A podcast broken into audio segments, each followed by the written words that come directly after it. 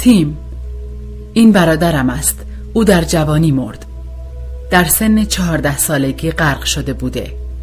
چقدر عالی است که او را دوباره در اینجا می بینم سوژه دستش را به علامت اشاره بلند می کند بهترین و صمیمیترین دوستم ویلما دختر همسایهمان هم اینجاست. یاد زمانی میافتم که توی ایوان خانهشان می نشستیم و به پسرها می خندیدیم. پس از آنکه سوژه خاله و چند نفر از دوستانش را نیز شناسایی کرد به نظر تو ترتیب تقدم دیدار تو با این افراد بر چه اساسی بود؟ بستگی به علاقه فیما بین دارد البته مگر جزی می شود تو با بعضی ها در چندین زندگی مربوط بوده ای ولی با بقیه فقط در یک یا دو زندگی تماس داشته ای اینطور است؟ بله من با شوهرم در زندگی های قبلی بیشتری بودم آیا راهنمایت را در آن اطراف می بینی؟ بله او آنجاست در کناری در حال پرواز در حال شناوری است او هم بعضی از دوستان و آشنایان مرا می شناسد چرا تو راهنمایت را با زمیر مذکر خطاب می کنی؟ ما آنچه احساس خودمان می طلبت بیان می کنیم. او همواره برای من با طبیعت مردانه مجسم می شود. این کاملا طبیعی و درست است. آیا او در تمام زندگی هایت مواظب توست؟ البته و حتی بعد از مرگ اینجا و او همیشه حافظ من است. حامی و پشتیبان من است. کارهایی که هیئت استقبال کننده باید پس از ورودمان به برزخ انجام دهند از قبل برنامه ریزی می شود.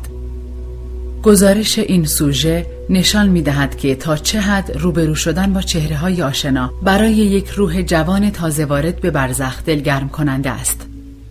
من دریافتم که پس از پایان هر زندگی زمینی و بازگشت مجدد به برزخ عناصر متعدد و مختلفی منتظر هستند که به دیدارمان بیایند. اگرچه برنامه استقبال بر حسب نیازهای هر روح متفاوت است ولی من به این نتیجه رسیدم که عناصر روحی معین دقیقا از موقع آمدن ما و محلی که باید هنگام ورود به برزخ ما را ملاقات کنند مطلع هستند. غالبا یک عنصر روحی که برایمان مهم می باشد کمی جلوتر از بقیه در دروازه ورودی برزخ منتظر است. تعداد استقبال کنندگان برای هر کس و بعد از هر زندگی زمینی متغیر است. شمار آنهایی که به ملاقات روحهای پیشرفته می روند خیلی کمتر و گاهی نزدیک به صفر است. چون این گونه روحها احتیاج خیلی کمتری به دلداری و آرام کردن دارند. گزارش شماره 9 که در پایان این فصل آمده است نمونه ای از ورود این روحها به برزخ می باشد. گزارش های شماره 6 و 7 نشانگر سه روشی است که روحها هنگام بازگشت به برزخ مورد استقبال قرار می گیرند. این دو روح کمی پس از مردن و ترک جسم یک عنصر روحی اصلی را ملاقات کردند و سپس با دیگرانی که تأثیر کمتری داشتند روبرو شدند. سوژه مربوط به گزارش شماره هفت سریعتر از گزارش شش افراد را تشخیص داد و شناخت. ارواحی که بلافاصله بعد از مرگ می‌بینیم معمولا شامل همسران، والدین، مادر بزرگ و پدر بزرگ ها، فرزندان، امو و دایزاده ها، خاله و امه ها و دوستان نزدیک زندگی های قبلی من هستند.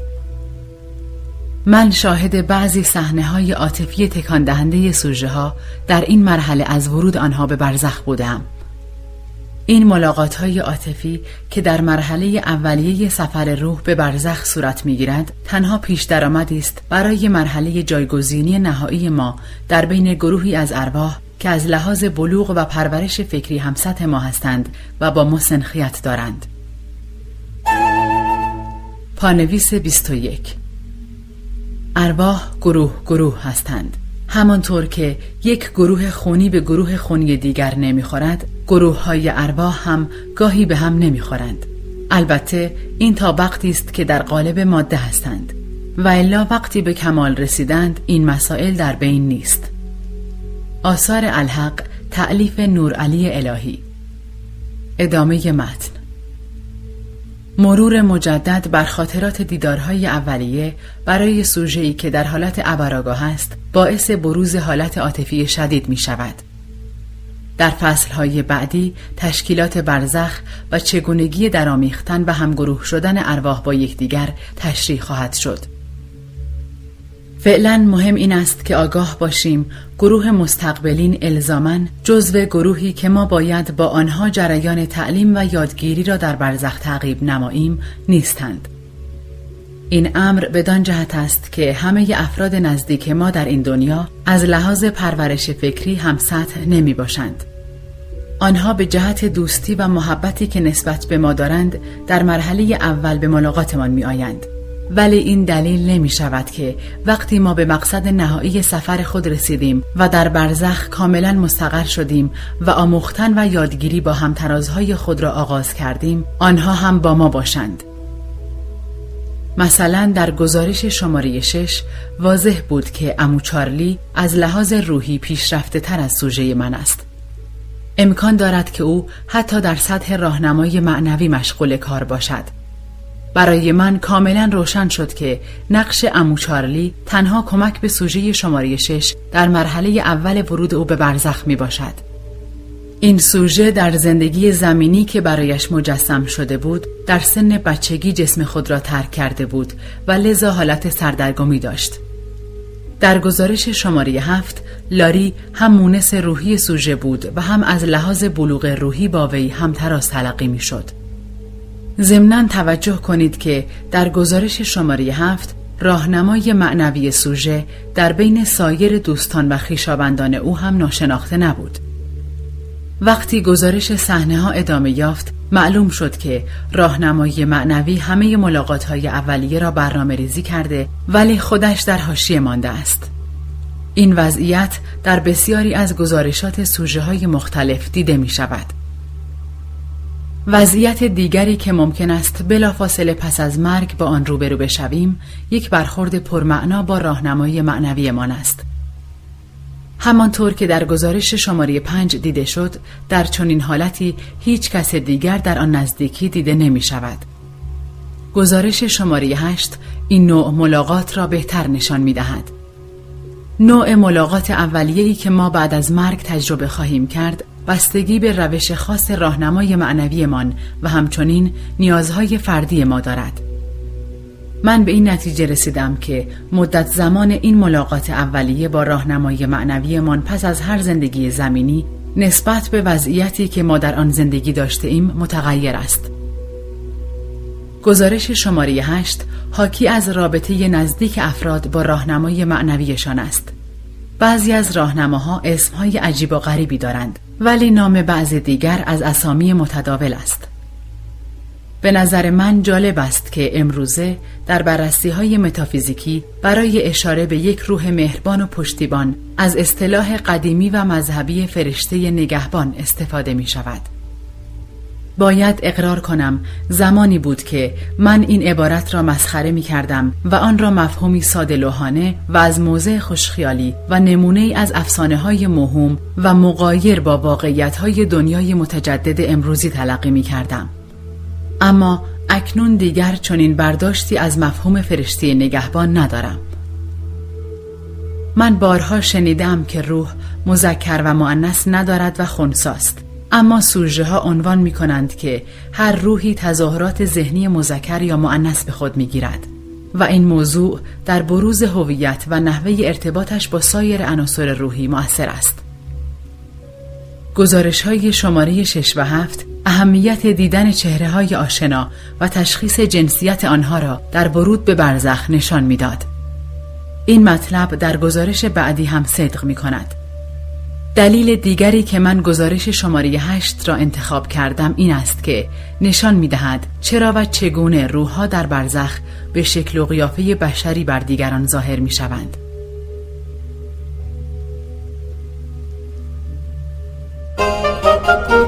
گزارش شماره هشت تو حالا کره زمین را ترک کرده ای و داری وارد برزخ می شوی. می‌خواهم هرچه احساس می‌کنی برایم شهر بدهی.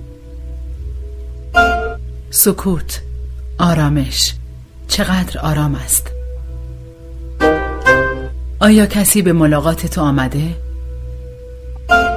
بله دوستم راشل اینجاست. او همیشه وقتی من میمیرم اینجا به دیدنم می آید آیا راشل مونس روحی توست که در زندگی های قبلی با او بوده ای؟ یا او همیشه در آنجا اقامت دارد؟ با کمی اوقات تلخی. نه او همیشه در اینجا نیست. او خیلی اوقات در ذهنم با من است. وقتی به او احتیاج دارم او نگهبان من است. جمله را با غرور و حالت تملک ادا می کند یاد داشت صفات راهنمایان و وجه تمایز آنها با مونس روحی و سایر عناصر مهربان و پشتیبان در فصل هشتم بررسی خواهد شد چرا راشل را با زمیر معنس عنوان می کنی؟ مگر روحها از لحاظ جنسیت خونسا نیستند؟ بله درست است به طور کلی ما قادر به کسب صفات هر دو جنس هستیم اما راشل می‌خواهد خود را به عنوان جنس معنس بر من ظاهر کند از لحاظ ذهنی هم همینطور. آیا در دورانی که به صورت روح در برزخ میگذرانید در قالب صفات معنس یا مذکر محدود می‌شوید؟ خیر وقتی به صورت روح هستیم گاهی اوقات به طرف یک جنسیت بیشتر از جنسیت دیگر انعطاف پیدا می کنیم اما در دراز مدت این انعطاف به هر طرف مساوی می شود می توانی برای من شرح بدهی که روح راشل را به چه قیافه ای می بینی؟ به صورت یک زن جوان همانطور که در خاطرات من مانده بود قد کوتاه و اندام متناسب با حالت اعتماد و اطمینان در چهرش چقدر دانایی دارد چقدر محبت دارد پس تو راشل را روی کره زمین هم می‌شناسی؟ با حالت دلتنگی یک زمانی مدتها قبل او در زندگی با من نزدیک و مربوط بود حالا قیم و نگهبان من است وقتی به او نگاه می‌کنی چه احساسی داری؟ آرامش، راحتی، عشق آیا تو راشل مثل انسانها واقعا با چشمهایتان یکدیگر را می‌بینید؟ به نوعی ولی متفاوت است. در واقع ما ذهن طرف متقابل را پشت آنچه حالت چشم دارد می‌بینیم و حس می‌کنیم. دیدن چشم به خاطر آن است که با خاطره زمینی مربوط بشویم. البته ما از چشم ها به همان نوع که در زمین استفاده می شود نیز بهره می گیریم. مگر در زمین از چشم ها چه استفاده می شود که تو می گویی در برزخ هم می توان همان استفاده را کرد؟ روی زمین وقتی شما به چشمان کسی نگاه می کنید حتی فردی را که برای اولین مرتبه می بینید گاهی پیش می آید که احساس می کنید او را می شناسید جسم شما نمی‌فهمد که دلیلش چیست ولی روح آن فرد را به یاد می آورد یاد داشت من موضوع منعکس شدن نور یک عنصر روحی در چشم ظاهری مونس روحیش را به انواع مختلف از سوژه هایم شنیدم.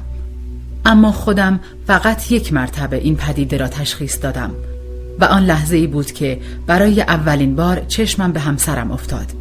تأثیر آن نگاه حیرت آور بود. یعنی می‌خواهی بگویی که روی زمین گاهی اوقات وقتی دو نفر همدیگر را می‌بینند ممکن است احساس کنند که قبلا همدیگر را میشناختند؟ بلی این تدائی معانی است. پانویس 23 تدائی معانی. در متن اصلی نویسنده لغت فرانسه دجاوو را به کار برده که اصطلاحی است به معنای قبلا دیده شده. مترجم. ادامه متن. بگذار دوباره به موضوع ملاقات با راشل برگردیم. اگر قیم و نگهبان تو با قیافه بشری بر تو ظاهر نشده بود آیا به هر حال او را می شناختی؟ البته طبیعتا ما همیشه همدیگر را از طریق ذهنی می شناسیم ولی این طریقه دیدن خوشایندتر است می‌دانم ممکن است مسخره باشد ولی حالت معاشرت دارد دیدن قیافه آشنا سبب آرامش می شود. بنابراین از دیدن قیافه بشری افرادی که در زندگی های قبلی می شناخته ای احساس خوبی داری. به خصوص در مرحله اول ترک جسم و ورود به برزخ. بله؟ بله. در غیر این صورت اول احساس سرگردانی دست می دهد احساس تنهایی. احساس حیران بودن. دیدن قیافه های آشنا همیشه سبب می شود در هر مرتبه‌ای که به برزخ می آیم سریعتر جا بیفتم. به خصوص دیدن راشل همیشه مفید و مؤثر است. یعنی هر مرتبه که یک زندگی زمینی تو تمام می شود و به اینجا می آیی راشل خودش را با قیافه بشری به تو نشان می دهد. با اشتیاق. بله بله همینطور است و چقدر به من احساس امنیت می دهد. دیدن دیگرانی هم که قبلا به آنها بودم به من کمک می کند. آیا با این افراد صحبت هم می کنی؟ در اینجا هیچ کس حرف نمی زند. ما از طریق ذهنی ارتباط برقرار می کنیم. یعنی به شیوه تلپاتی؟ بله. آیا ممکن است دو روح خصوصی با هم مکالمه کنند به نحوی که بقیه از طریق تلپاتی متوجه مطالب آنها نشوند؟ در حال خلوت و صمیمیت بله. چطور می شود خصوصی خلوت کرد؟ از طریق لمس کردن. به آن ارتباط لمسی گفته می شود یاد داشت.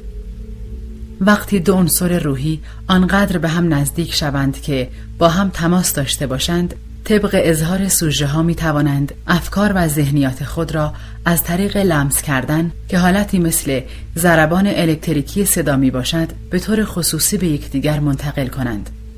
در بیشتر اوقات سوژه هایی که در خواب مصنوعی هستند مایل نیستند در مورد این تماس های خصوصی صحبت کنند. می توانی برای من توضیح بدهی که تو چطور وقتی در حالت روح هستی از خودت قیافه بشری منعکس می کنی؟ از انرژی هم استفاده می کنم. کافیست فقط فکر آن قیافه ای که می خواهم داشته باشم را بکنم. اما نمی‌دانم چه نیرویی این توانایی را به من می دهد. خب می توانی بگویی چرا تو با سایر عناصر روحی در مواقع مختلف قیافه های خاصی را از خود بروز می دهی؟ این بستگی دارد که شما در چه سطحی قرار داشته باشید. ضمناً بستگی به حالت ذهنی هم دارد. حالا در مورد چگونگی تشخیص و شناسایی صحبت کن. ببینید این بستگی دارد به احساس فردی که در اینجا می‌بینید. آنها از خود چهره نشان می‌دهند که می‌خواهند شما آن را ببینید یا فکر می‌کنند شما آن چهره را می‌خواهید ببینید. ضمناً این بستگی به شرایط ملاقات هم دارد. می توانی دقیق تر توضیح بدهی؟ چه شرایطی سبب می شود که فرم انرژی به قیافه خاصی بر دیگران ظاهر شود؟ بستگی دارد که شما در محدوده آنها هستید و یا آنها در محدوده شما هستند.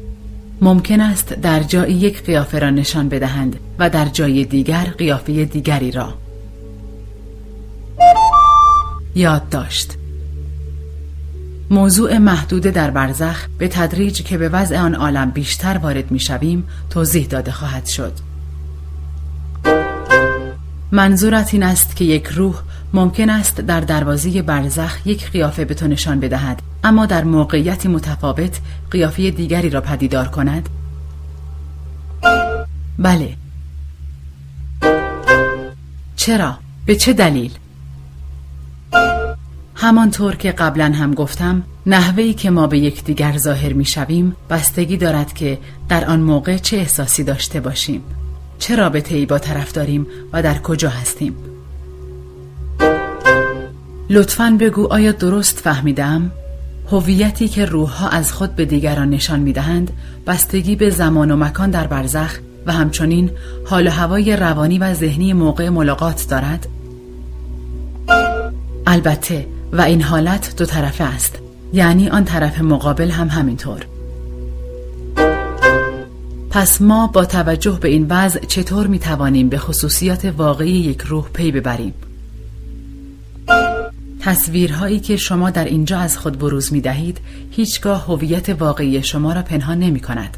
ضمناً احساسات در اینجا عینا مثل زندگی زمینی نیست، طور دیگری است. نحوه نشان دادن قیافه یا ارسال تصویر ذهنی بر مبنای شناختها و تاییدهایی است که ما در اینجا پیدا کرده ایم و همچنین ایده ها و برداشت هایی که داریم. ایده ها منظورت احساسات و عواطف است؟ بله به نوعی چون همه این قیافه ها و شکل های بشری قسمتی از زندگی فیزیکی زمینی ما بودند. ما به تدریج چیزهایی را کشف کرده ایم درک کرده ایم. ایده های ما پیشرفت کردند زندگی اینجا هم ادامه همان برداشت ها و شناخت هاست خب اگر ما در هر زندگی قبلی یک قیافه و ظاهر خاصی داشته ایم حالا در برزخ از کدام یک از آنها استفاده می کنیم بستگی دارد به طرف مقابل. شما آن قیافه و ظاهری را نشان می دهید که او شما را به آن وضع می شناسد بستگی دارد شما بخواهید که با کدام یک از قیافه ها ظاهر شوید در مورد ارتباط بدون ظاهر شدن با قیافه زمینی چه می‌گویی؟ البته آن روش هم ممکن است ولی من شخصا با دیدن قیافه ظاهری راحتتر با دیگران ارتباط برقرار می کنم. آیا تو در حالت عادی قیافه خاصی را ترجیح می دهی؟ بله من قیافه با سبیل و آرواره های کلفت را ترجیح می دهم. منظورت قیافه جفتانر است همان گاوباز تگزاسی در آن زندگی زمینی که قبلا با هم راجع به آن حرف زده ایم؟ بله ولی من قیافه نظیر جف را در زندگی های دیگری هم داشتم اما چرا قیافه جف را ترجیح می دهی؟ چون در آخرین زندگی قبلی جف بودی؟ نه من در قالب جف حال خوبی داشتم. خوشحال بودم. زندگی ساده ای بود. چه قیافه خوبی داشتم. صورتم مثل آگهی های تبلیغاتی مربوط به سیگار بود که در همه جاده ها نصب می کردند. هنوز هم دوست دارم سبیل هایم را به روخ بقیه بکشم. خب فقط در یک زندگی جف بودی. پس مردمی که در آن زندگی با تو تماس نداشتند تو را با این قیافه نمی شناسند؟ اوه چرا؟ به آنها حالی می کنم آنها به زودی می‌فهمند موضوع از چه قرار است. به هر حال الان قیافه ام را به شکل جف ترجیح می دهم پس این مربوط به همان می شود که گفتی همه ما علا رغم قیافه های مختلفی که در زندگی روحی از خود بروز می دهیم در همه حال فقط یک هویت داریم؟ بله در اینجا هر کس را آنطور که واقعا بوده می‌بینید. واقعیت همه آشکار است. بعضی می‌خواهند که فقط بهترین چهره و بهترین حالات خود را بروز دهند تا شما تحت تأثیر قرار گیرید. اما اینها درست متوجه نیستند که هدف و نیت ما مهم است نه ظاهرمان. اینجا باعث خنده می شود که یک روح آنقدر به نحوه تظاهرش اهمیت بدهد. گاهی بعضی روح ها حتی قیافه هایی به خود می گیرند که اصلا در زندگی های زمینی نداشتند. البته این موضوع عیبی ندارد. آیا اینها روح هایی هستند که بلوغ کمتری دارند؟ معمولا بله. البته ما قضاوت نمی کنیم اینها هم بالاخره درست می شوند من فکر می کردم که دنیای ارواح جای دانایی مطلق، هوشمندی و آگاهی خلل ناپذیر است. اما اینطور که تو حرف می‌زنی در آنجا هم مثل کره زمین همان حالات و احساسات و ضعفها در بین ارواح وجود دارد. ای بابا آدمها همان آدمها هستند. اگر در زمین جهت فکری خود را درست پرورش ندهند در برزخ هم از حقایق خبردار نمی شوند. مهم نیست چه قیافه یا حالتی داشته باشند. آیا تو ارواحی را سراغ داری که غیر از کره زمین به کرات دیگر هم رفته باشند؟ گاهی اوقات ندرتن روحهایی که از سایر کرات برمیگردند با چه قیافه خودشان را به شما نشان می‌دهند؟ معمولا من با مثل خودم بیشتر در تماس هستم. ولی ما برای ارتباط هر قیافه ای می توانیم از خودمان بروز دهیم. یاد داشت. سوژه هایی که توانستند خاطرات زندگی های قبلی خود را در قالب های غیر از انسان و در دنیاهای دیگر بیان کنند همواره برای من جالب بوده است.